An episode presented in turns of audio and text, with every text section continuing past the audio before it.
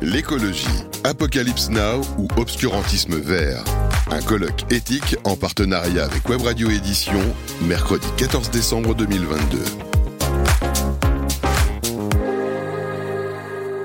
Bonjour, bienvenue à tous, euh, bienvenue sur Radio Territoria pour ce nouveau colloque éthique euh, pro avec euh, cette cette introduction, ce thème aujourd'hui, l'écologie, apocalypse now ou obscurantisme vert. On est ravi d'en parler bien sûr avec Sophie de Montant, la patronne du de, du groupe éthique. Bonjour.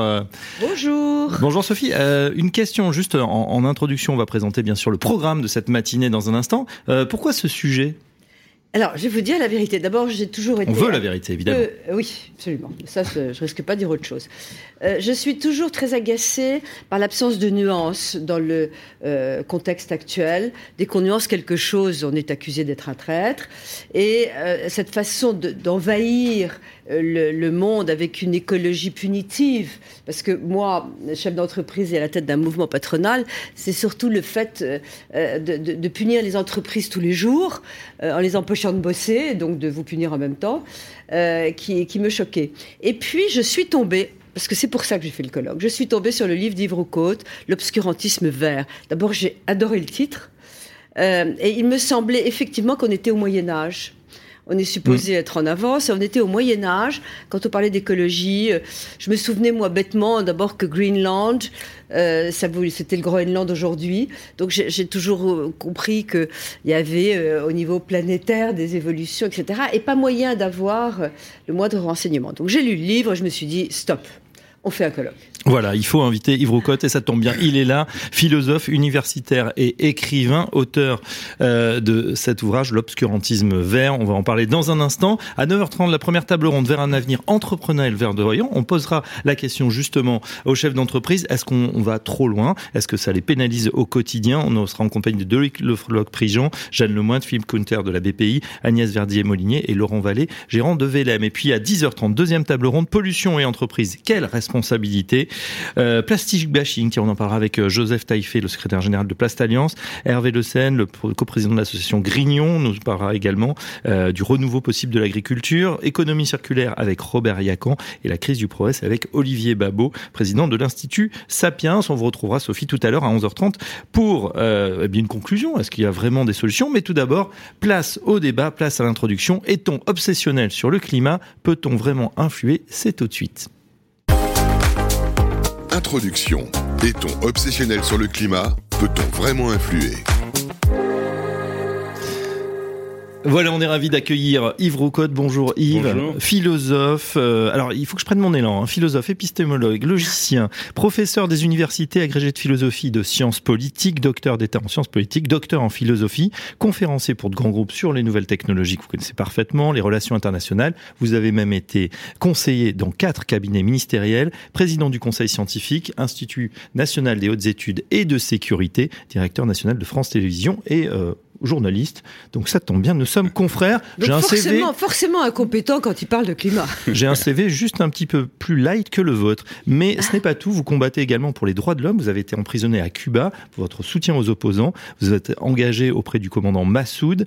Et puis, vous êtes bien sûr auteur de nombreux ouvrages, dont Le bel avenir de l'humanité, Éloge du monde, du mode de vie, du monde de vie à la française, La puissance de la liberté, La puissance d'humanité, La République euh, contre la démocratie, Les démagogues, tout ça aux éditions Plomb, qu'elle les vies. Mais ce dernier, c'est celui-ci dont parlait Sophie en introduction, l'obscurantisme vert, la véritable histoire de la condition humaine. Euh, c'est vif, c'est piquant, ça déconstruit les idées reçues. Euh, Yves Roucotte, pourquoi cet ouvrage? Vous aussi, vous étiez agacé comme Sophie par euh, la bien-pensance et l'écologisme ambiant? Oui, c'est pas un agacement, c'est un peu une tristesse en fait, parce que je suis quelqu'un de joyeux, j'aime la joie, j'aime la vie, etc.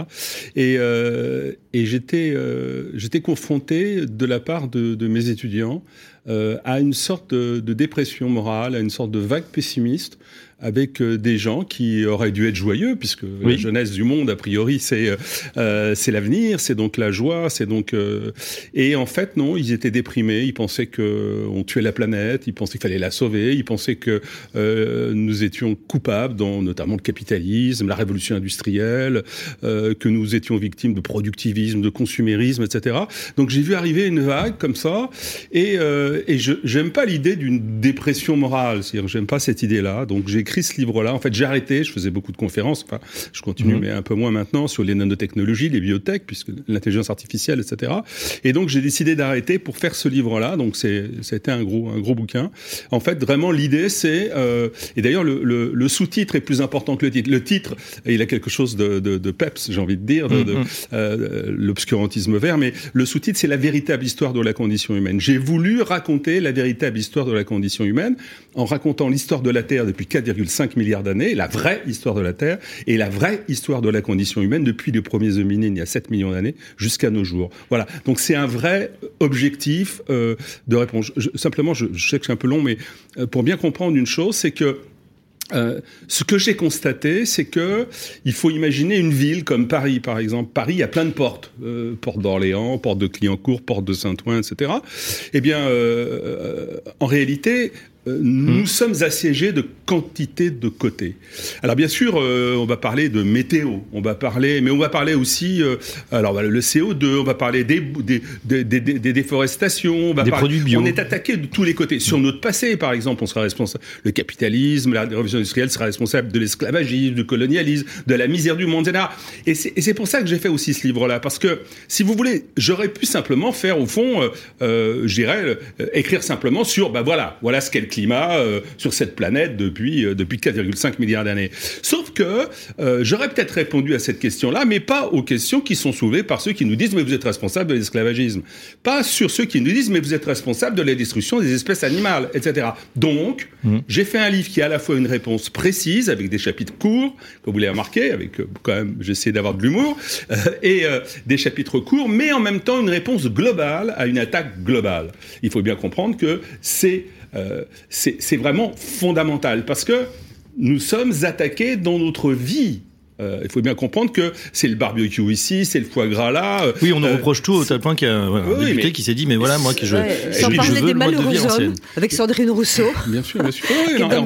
Et, les entreprises et les entreprises sont au cœur de l'affaire parce que en raison de ce qu'on raconte évidemment, c'est aussi une façon d'aller essayer de contrôler en fait la vie économique. Et est-ce que c'est pas, pardon, mais est-ce que quel est le rapport avec le wokisme? Parce que je trouve qu'il y a énormément de points communs et que euh, c'est navrant d'ailleurs que l'écologie soit portée par le wokisme qui en fait ne le porte pas et porte exclusivement quelque chose de punitif. Mais comment comment comment vous voyez ça? Bah Parce qu'en réalité, euh, c'est pour ça qu'encore une fois, c'est vraiment une attaque globale. Enfin, c'est une attaque par, par, par toutes ces portes dont nous sommes victimes.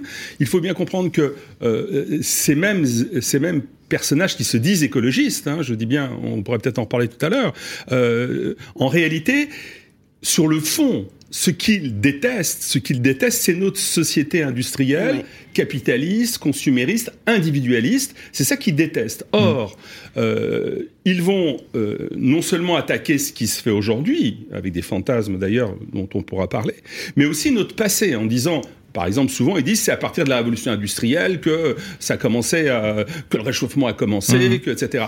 Donc, en fait, ils vont saboter notre passé lui-même. Et c'est pour ça qu'on trouve, par exemple, le maire de Grenoble qui est d'accord pour le burkini dans les, dans les piscines. C'est pour ça qu'on voit la responsable de LV qui dit qu'au fond, euh, euh, on peut porter des voiles intégrales, etc. Le voile intégral. C'est parce qu'en fait, on ne se rend pas bien compte de la violente attaque qu'il y a contre l'ensemble de la société. Et donc, c'est aussi bien du présent faisons table rase que du passé faisons table rase. C'est la même chose. C'est pour d'où l'alliance d'ailleurs de la NUPS. Hein. Pourquoi est-ce que LFI peut s'allier aussi facilement avec Europe Écologie Les Verts? Mais parce que derrière, c'est la même détestation de nos sociétés libérales. D'ailleurs, mm. euh, et, c'est pour ça que je disais tout à l'heure pourquoi j'écris ce livre-là, bah, quand vous voyez que plus de 43% de la jeunesse a voté pour la NUPS, eh bien vous vous dites qu'il y a un vrai problème dans ce pays. Donc si on ne l'affronte pas, bah, on, voilà. Justement, on va passer au, euh, on va être plus spécifique si vous voulez bien. Euh, je pense au chapitre. Alors 70 petits chapitres à peu près, c'est ça, un peu à la Rousseau, où l'on se félicite de la production de CO2 indispensable à la vie, devenue source d'énergie renouvelable. On va prendre cet exemple parce qu'il est frappant. On est en pleine crise énergétique et on s'est un peu, pardonnez-moi l'expression, foutu dedans, effectivement, avec euh, euh, bah, en coupant nos centrales nucléaires. Bon, l'Allemagne est allée encore euh, plus loin parce qu'elle est complètement dépendante du charbon et vous l'expliquez très bien. Et ça nous amène à une situation assez catastrophique. On est complètement dépendant des énergies fossiles qui sont massivement exportées par la Russie.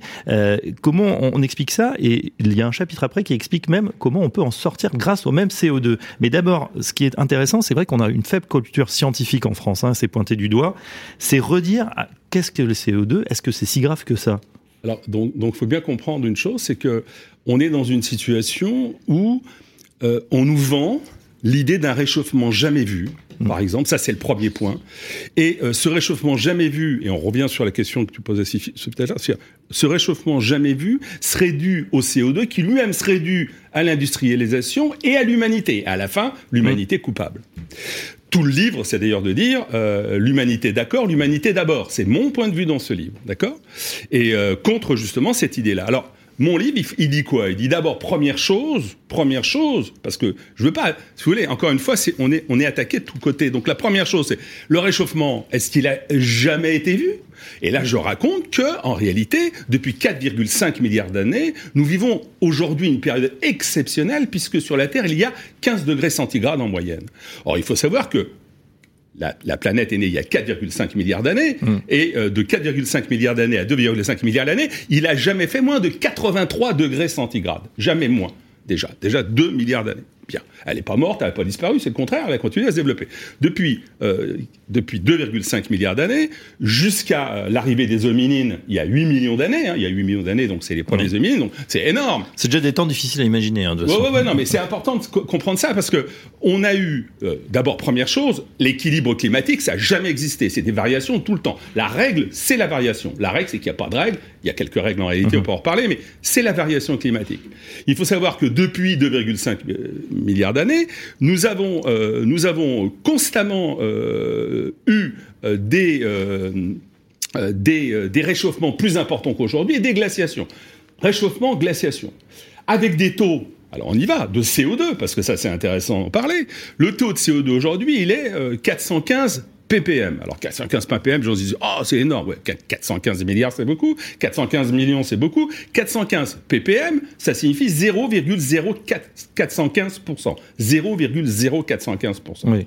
Voilà, il faut savoir que euh, dans ces, depuis donc 451 euh, millions, 541 Mais c'est dû du coup, comme dit Jack, à l'anthropocène ou, pas du tout? Pardon? C'est dû à, notre activité bah, si c'était dû industrielle. si c'était dû, moi, vous savez, je, je, je suis un logicien au départ, c'est vrai.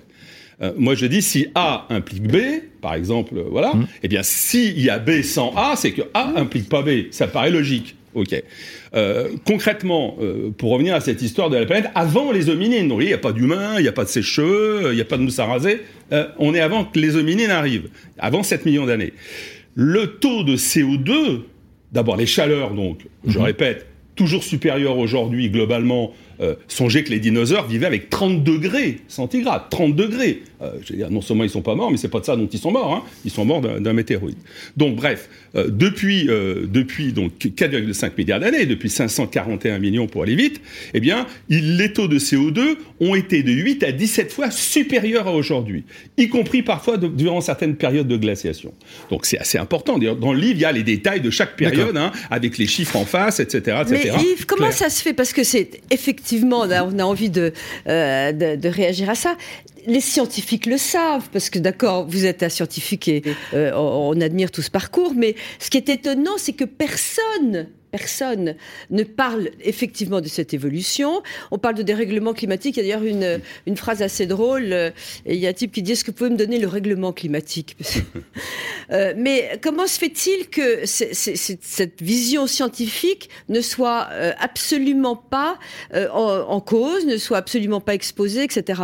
Alors attendez, simplement là du coup on va sauter un tout petit peu un pas. Je voudrais simplement donner une petite, une petite précision. Pour bien que les, les, les, auditeurs comprennent ce dont ils retournent et qu'ils s'interrogent un petit peu sur ce qu'on leur vend. Euh, il faut savoir que, je disais tout à l'heure, les hominines sont nés il y a 7 millions d'années, d'accord, à peu près. Euh, il faut savoir que euh, tout de suite, il y a 6 millions d'années, vous aviez 29 degrés encore sur la planète. Mmh. il faut savoir que, allez, je saute allègrement, nous sommes en ce moment dans une période qu'on appelle interglaciaire. Pourquoi? Parce que depuis 2,8 millions d'années, nous avons des périodes de réchauffement assez courtes, avec des périodes de glaciation très longues. La dernière période de glaciation s'est terminée il y a 12 000 ans.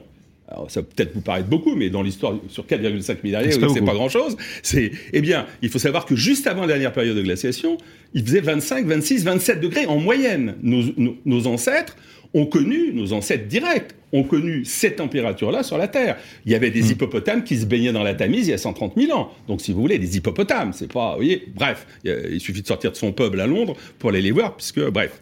Alors, euh, lorsque les humains, euh, lorsque la, glaciation, la dernière glaciation se termine, dans la série d'ailleurs, euh, variations climatiques, il faut savoir que durant la dernière glaciation, il y avait des glaces, il y avait 2000 mètres de glace sur Toronto. 1500 mètres de glace sur l'actuel New York. Il y en a les stries, euh, si vous allez vous balader euh, à Central Park à New York, vous verrez les stries d'ailleurs de cette glaciation. Bref, nos humains, euh, les lacs ont survécu, très peu, très peu. Il faut savoir que la planète, c'est pas du tout douce Gaïa. La planète, elle a exterminé avant l'humanité 99,9% des vivants des animaux. 99,9%. Mais on est toujours là. Avant qu'on soit là. Et elle a exterminé toutes les espèces d'australopithèques, de paranthropes, tous nos, tous nos ancêtres hominines, sur 22 espèces du genre humain nées il y a 2,8 millions d'années, elle a exterminé 21 des 22 espèces du genre Homo. Donc si vous voulez, je reviens à, la fin de la déglaciation, il y a 12 000 ans. J'y tiens parce que là, je pense que les auditeurs peuvent comprendre un peu ce qui se passe. Euh, notre problème. C'est pour ça que mon livre, c'est sur la condition humaine. Euh, imaginez nos ancêtres, ils débarquent, là, ils débarquent, ils ont survécu. 500 000 ont survécu. Il y en avait 100 000 euh, il y a 2,8 euh, euh, millions d'années. Ils sont que 100 000, ils sont que 500 000 il y a 12 000 ans. Vous voyez, on a eu 400 000 humains de plus en, 2,8 millions d'années dans la série 12 Gaïa. C'est vraiment les survivants. Ah, c'est des survivants. Et lorsque donc ils débarquent, chaleur pas possible. D'ailleurs, le réchauffement, c'est mm-hmm. tous les mythes du déluge qu'on trouve dans toutes les grandes civilisations, dans toutes les grandes spiritualités. J'insiste pas, en 4200 ans dans la série, pareil. moi, je pense qu'ils sont. Je, les appelle parfois les petits bonhommes verts, ces faux écologistes, parce que je me dis, ils, ne doivent pas devenir de notre planète, ils doivent venir d'une autre planète. Parce que, par exemple, il y a 4200 ans, on a une civilisation formidable, qui est la civilisation d'Akkad, qui a hérité de Sumer. Sumer, c'est là où on a inventé l'écriture, c'est formidable civilisation. Akkad, rasé il y a 4200 ans par une chasseresse et une chaleur, entre guillemets, jamais vue raser aussi la sixième dynastie égyptienne, raser la civilisation de Langzhou, raser la civilisation de l'Indus. Allez, je saute. Les Vikings, les Vikings, on adore. Netflix, il y a plein de séries dans les, Vikings, donc c'est génial. Ouais, les Vikings. aussi. En 950, donc Moyen Âge, ils s'installent au Groenland, ce que disait tout à l'heure mhm. Sophie. C'est-à-dire que au Groenland, pour ça qu'on appelle ça effectivement Groenland, terre verte, ils s'y installent. Il y a deux colonies qui s'y installent. On fait des vignes dans le nord de l'Europe, des mhm. vignes dans le nord de l'Europe, parce qu'il y a un réchauffement euh, beaucoup plus important qu'aujourd'hui, évidemment. Et ensuite, Renaissance, à nouveau, reglaciation. Mm-hmm. La révolution industrielle commence. OK, 18e siècle. Alors là, on nous dit, moi j'ai eu un dîner il n'y a pas très longtemps où un gars arrivait avec des graphes, etc., pour montrer que depuis la révolution industrielle, donc 18e siècle, il y a une évolution du, CO, du, du réchauffement dû au CO2 jamais vue. Alors voilà, c'est la, révolution industrielle. on commence la révolution industrielle. Ah, c'est le mal. utiliser le charbon. La révolution industrielle, c'est le mal. C'est le mal. Alors, Pourquoi? Sauf que euh, les travaux de Leroy-Ladurie ont démontré que de 1800 à 1850, on a un formidable refroidissement. Alors qu'on a euh, un alors qu'on a exploitation du charbon, etc. Là, mhm. on a au contraire un refroidissement avec montée des glaciers, etc. Depuis 1850, c'est vrai qu'il y a un léger réchauffement. Moi, je le nie absolument pas. Mais si nous, l'humanité, étions responsables de ce réchauffement, comment expliquer 4,5 milliards d'années avant? Et, où, le réchauffement était plus important qu'aujourd'hui. Comment expliquer toutes ces variations? C'est donc pas le facteur explicatif C'est une approche scientifique. Euh, Sophie de Menton, euh, la conséquence c'est quoi? C'est qu'aujourd'hui, on revient, on saute nos milliards d'années euh, pour revenir en 2022. On voit que quand même nos entreprises au quotidien sont pénalisées par cette situation, non seulement sur l'énergie, mais par voilà ce, climat ambiant où c'est vrai qu'on a l'impression qu'on n'a plus le droit de rien faire et qu'il faut tout passe par le prisme de la pensée écologiste. Alors, c'est très compliqué parce qu'il y a euh, évidemment cette angoisse chez les jeunes qui d'ailleurs eux-mêmes polluent plus que n'importe qui, mais veulent sauver la planète. Euh, il, y a, y a, cette espèce d'angoisse, mais, mais qui diffuse. C'est-à-dire que c'est à la fois anticapitaliste, c'est à la fois écologique, euh, c'est à la fois détestation de notre société de consommation, c'est à la fois politique. Donc on a une espèce de, de, de, de coalition qui fait que nos entreprises entreprises sont coupables. En fait, euh, il ne faut pas chercher.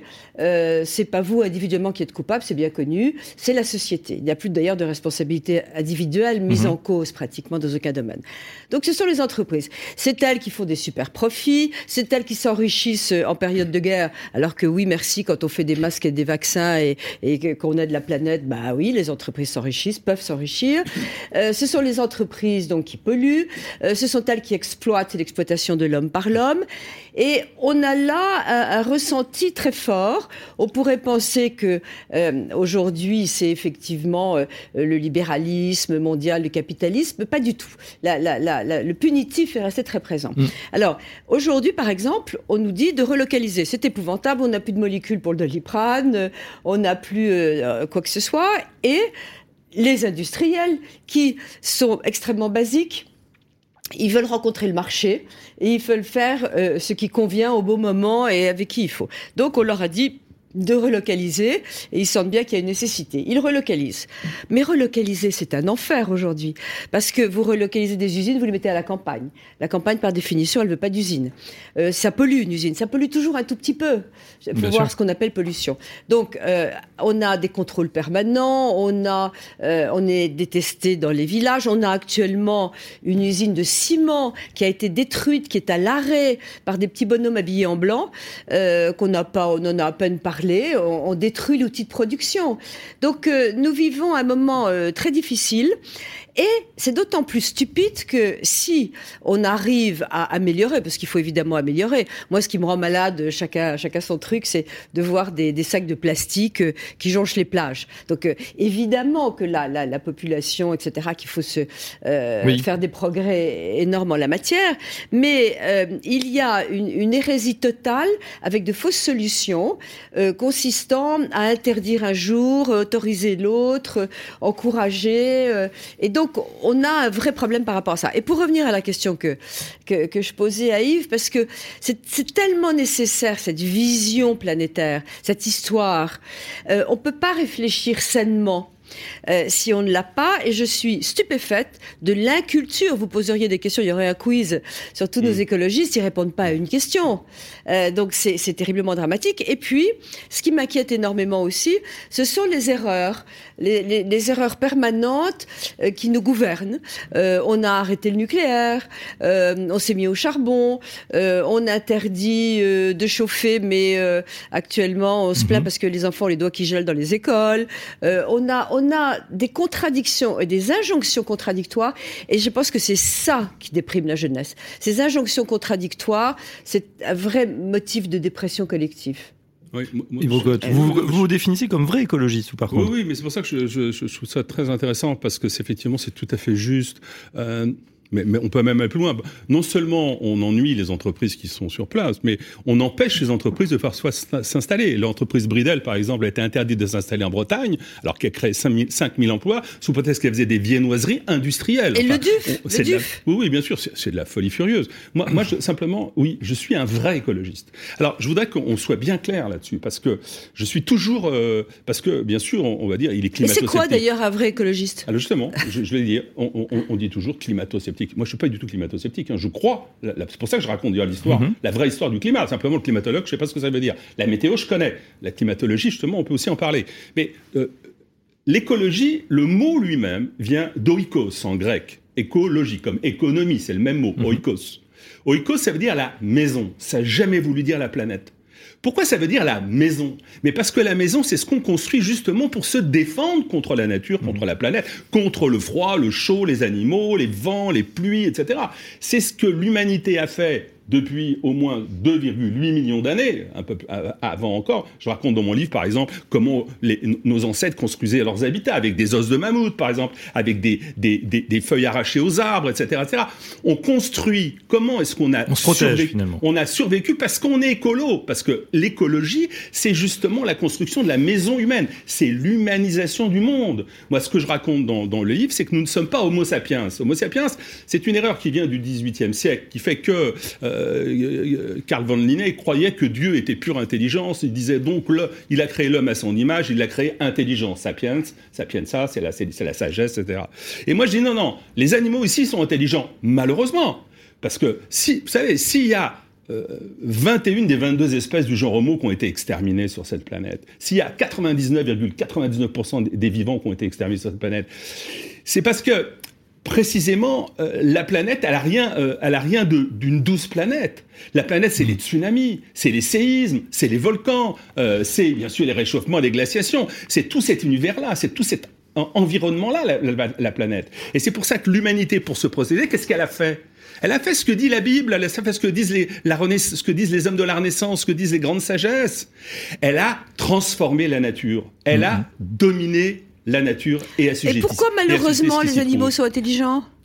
Bah parce que vous avez dit malheureusement bah, euh, pour les pour les pour les tigres à dents de sabre par exemple qui adoraient bouffer de l'humain, euh, ils arrivaient à nous pister, ils arrivaient à nous bouffer. Ils auraient mieux valu qu'ils soient un peu moins intelligents. Hein, on a les traces par exemple, je raconte ça dans le livre. Hein, on a les traces par exemple de crocs hein, qui ont été mis sur les crânes des gens, etc. On a, on a les, on a D'où l'intérêt de se protéger, de créer son habitat, etc. Donc la maison, c'est, la maison, faut le prendre au sens symbolique. La maison, c'est l'humanisation du monde. C'est aussi bien la navette spatiale, qui prouve d'ailleurs qu'on n'est pas euh, un animal de, de terre, euh, aussi bien la navette spatiale que euh, le champ qui a été créé, les champs qui ont été créés à la, avec le néolithique au moment des sédentarisations.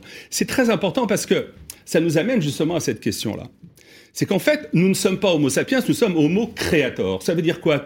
Ce qui nous différencie des autres euh, vivants, c'est que nous sommes les seuls êtres capables de transformer notre nature. Les castors, ils vont construire des petits trucs, si vous voulez, mais bon, ils vont pas construire des barrages, etc. Mhm. Les singes, ils vont prendre un bâton pour prendre euh, une banane, mais ils vont pas garder le bâton, le transformer, ce qu'on appelle un outil, et y compris le développer. Nous, nous sommes les seuls capables, première, première créativité, de transformer notre environnement. Deuxième chose, c'est absolument inimaginable, et ça nous ramène aussi à notre question et, aux entreprises, parce que c'est les entreprises qui font ça.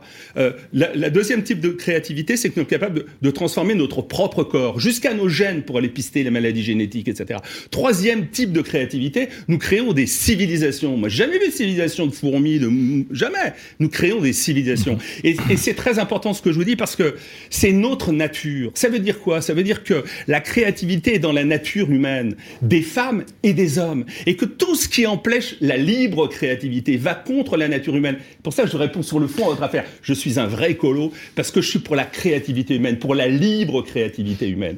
Et donc, ça signifie que je me bats pour la nature humaine. Je me bats pour préserver cette créativité des femmes et des hommes. Euh, je, je me permets de dire justement, c'est parce que je suis un vrai écolo que je constate qu'en effet, il y a des pollutions. Vous avez raison. Hmm. Et bien sûr qu'il y a des pollutions. Vous savez, les communistes, ils avaient une particularité. Ils disaient, regardez la souffrance ouvrière. Ils avaient raison. Il y avait de la souffrance ouvrière. Regardez le malheur euh, de certaines populations. Ils avaient raison. Il y avait le malheur de certaines populations. Tout ça était vrai. Et ils nous disaient, donc, et moi je suis un logicien, attention, quand il y a donc, je, hop, j'écoute bien. Donc, votez pour nous, soutenez le régime communiste. Non, non, non, non, non, non. Je, je ne soutiendrai pas votre régime totalitaire. Il y a de la souffrance ouvrière, mais la solution, c'est pas votre régime totalitaire. L'écolo, il me dit, regardez, il y a des pollutions. Oui, c'est vrai, il y a des pollutions. Regardez, euh, euh, il y a des tortues qui vont, qui, qui, qui, qui vont bouffer du plastique. Oui, c'est vrai, il y en a aussi qui vont bouffer du plastique. Regardez, euh, il y a des pays qui, où, on vit mal. oui, c'est vrai. Mais, mais, mais, et ils disent, donc, votez pour nous. Non, non, donc, je ne suis pas d'accord avec votre façon de quadriller la vie on fait plutôt confiance à la science, au progrès humain, à la créativité, vous en avez parlé, pour trouver également les solutions. Bien sûr, c'est la seule solution. etc. Et surtout sont dans les, les seuls à mettre en place les solutions. Donc euh, il faut les encourager à fond. Ça viendra de l'entreprise. Mais bien sûr, c'est pour ça que moi, je, la créativité, c'est pas simplement le peintre. D'ailleurs, avec les, tableaux qui sont attaqués aujourd'hui par nos, par nos écolos euh, bidons, euh, c'est pas la créativité. C'est, c'est l'entreprise. C'est quoi au fond? L'entreprise, c'est une, volonté d'humain de transformer et de créer. Donc les, les entrepreneurs sont tous des créateurs. C'est pour ça que je défends mm-hmm. l'entreprise dans ce livre. Vous savez, je, je, je sais qu'on est un peu pressé, mais je vais vous dire une chose. On va terminer là-dessus. Je l'ai dit à mes étudiants. Écoutez, en 1900, en 1980, en 1980, vous aviez 43% euh, de la population mondiale qui vivait avec moins de 1,9 dollars par jour. Grâce au capitalisme, grâce au productivisme, grâce au consumérisme, aujourd'hui, il y en a moins de 9%. Deuxième chiffre, je ne vais pas vous embêter. Deuxième chiffre, il y avait en 1970, en 1970, 37% de la population mondiale qui était en état de sous-alimentation, de famine totale. Aujourd'hui, il y en a moins de 8%. Regardez, lorsqu'on sort du néolithique, euh, lorsqu'on rentre dans le néolithique, l'âge moyen de vie, l'espérance de vie est à peu près de 21 ans, 22 ans. Au moment de la révolution industrielle, il est 23, 24 ans. En 1950, il est de 60 ans, 55, 50 ans, l'âge moyen de mhm. vie, hein, sur, l'espérance de vie moyenne. Aujourd'hui, il est de 79 à 85 ans dans, dans les pays développés, 77 ans à peu près en moyenne dans le monde. Et où est-ce qu'il est le plus faible? Il est le plus faible dans les pays où il n'y a pas de croissance. Dans les pays où justement, bah, la Chine, c'était une, ruse. Hein, on utilise le capitalisme entre guillemets, sans capitalisme, en, en, faisant un État totalitaire. Mais enfin, ils ont quand même utilisé. Ils sont bien rattrapés quand même. Technique. Voilà. Eh bien, en Centrafrique, la moyenne de vie, l'espérance de vie est à peu près de 55-56 ans. En Afrique, elle est de 60 ans. Notre croissance, notre croissance, notre productivisme, notre consumérisme, mm. ils en rêvent, les pays faibles. Ils en rêvent, les pays les moins, les moins riches. Et il faut, en effet, et c'est bien, le livre, il faut développer la croissance, parce que la croissance, c'est la clé pour la médecine, c'est la clé pour les brevets, c'est la clé pour la richesse des nations, c'est la clé aussi pour la liberté. Donc je suis, dans ce livre, c'était une ode à la liberté et à la libre créativité. Obscurantisme vert, mais on a compris la véritable histoire de la condition humaine, peut-être le sous-titre encore plus important. Merci euh, Yves Roucode pour cette excellente introduction à notre programme du jour. Sophie de Monton vous retrouve tout à l'heure et on va passer dans quelques instants à la première table ronde vers un avenir entrepreneurial verdoyant. À tout de suite. L'écologie, Apocalypse Now ou Obscurantisme vert. Un colloque éthique en partenariat avec Web Radio Édition, mercredi 14 décembre 2022.